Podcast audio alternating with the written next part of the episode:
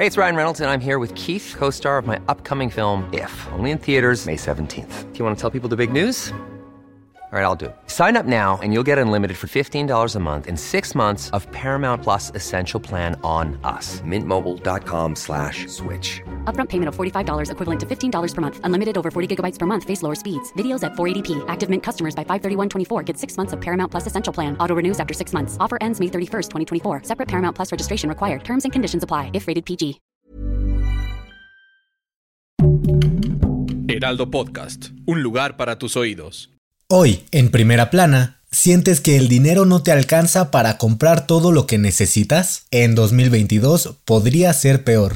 Esto es Primera Plana de El Heraldo de México.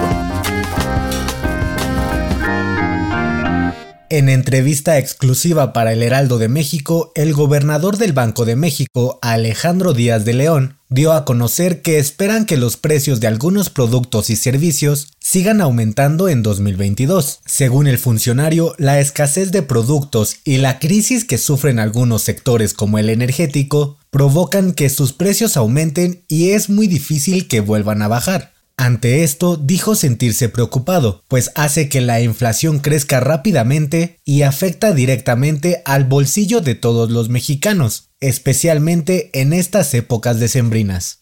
Cabe recordar que durante noviembre de este año la inflación se ubicó en 7.37%, alcanzando su nivel más alto desde enero de 2001, haciendo que productos como el gas LP, gasolina y algunas frutas y verduras subieran de precio.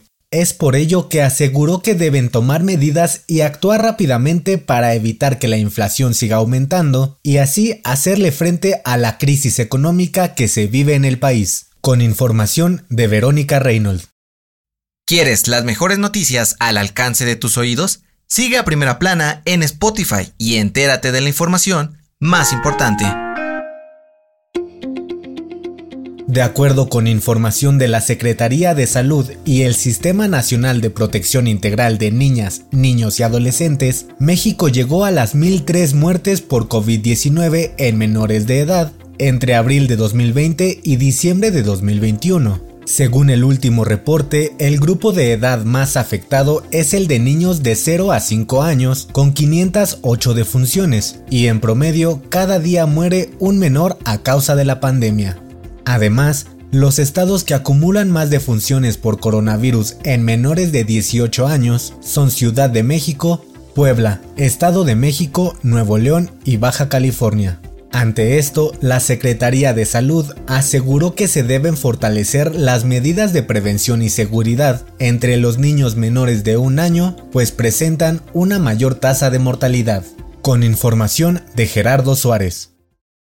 En otras noticias, en la alcaldía Cuauhtémoc de la Ciudad de México, un juego mecánico de feria se descarriló y provocó que cayera, dejando un saldo de dos menores y tres personas más heridas. De acuerdo con las autoridades, los lesionados ya recibieron atención médica y el dueño de la atracción fue detenido para determinar si es responsable del accidente. En noticias internacionales, este domingo falleció a los 90 años Desmond Tutu, arzobispo y activista que ayudó a terminar con la segregación racial y discriminación en Sudáfrica. Ganó el Premio Nobel de la Paz por sus acciones en 1984. Y en los espectáculos, de acuerdo con el último reporte de los médicos que atienden a Silvia Pinal, la salud de la actriz ha evolucionado favorablemente y es posible que deje el hospital en los próximos días para continuar con su tratamiento contra COVID-19 en casa.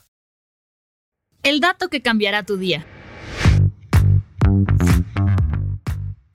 El año nuevo se acerca y ya nos preparamos para recibir el 2022 escuchando las 12 campanadas a medianoche, cada una acompañada de una uva y un deseo. Pero ¿sabes cuál es el origen de esta tradición? De acuerdo con los historiadores de la Universidad Complutense de Madrid, esta tradición nació en España a principios del siglo XX, cuando la cosecha de uvas fue tan grande que para vender más, los productores aseguraron a la población que era de buena suerte comerlas. Esta tradición se extendió por todo el país y finalmente llegó a Latinoamérica para tener 12 meses de buena suerte y prosperidad. Esto fue Primera Plana un podcast del Heraldo de México. Encuentra nuestra primera plana en el periódico impreso, página web y ahora en podcast. Síguenos en Instagram y TikTok como El Heraldo Podcast y en Facebook, Twitter y YouTube como El Heraldo de México. Hasta mañana.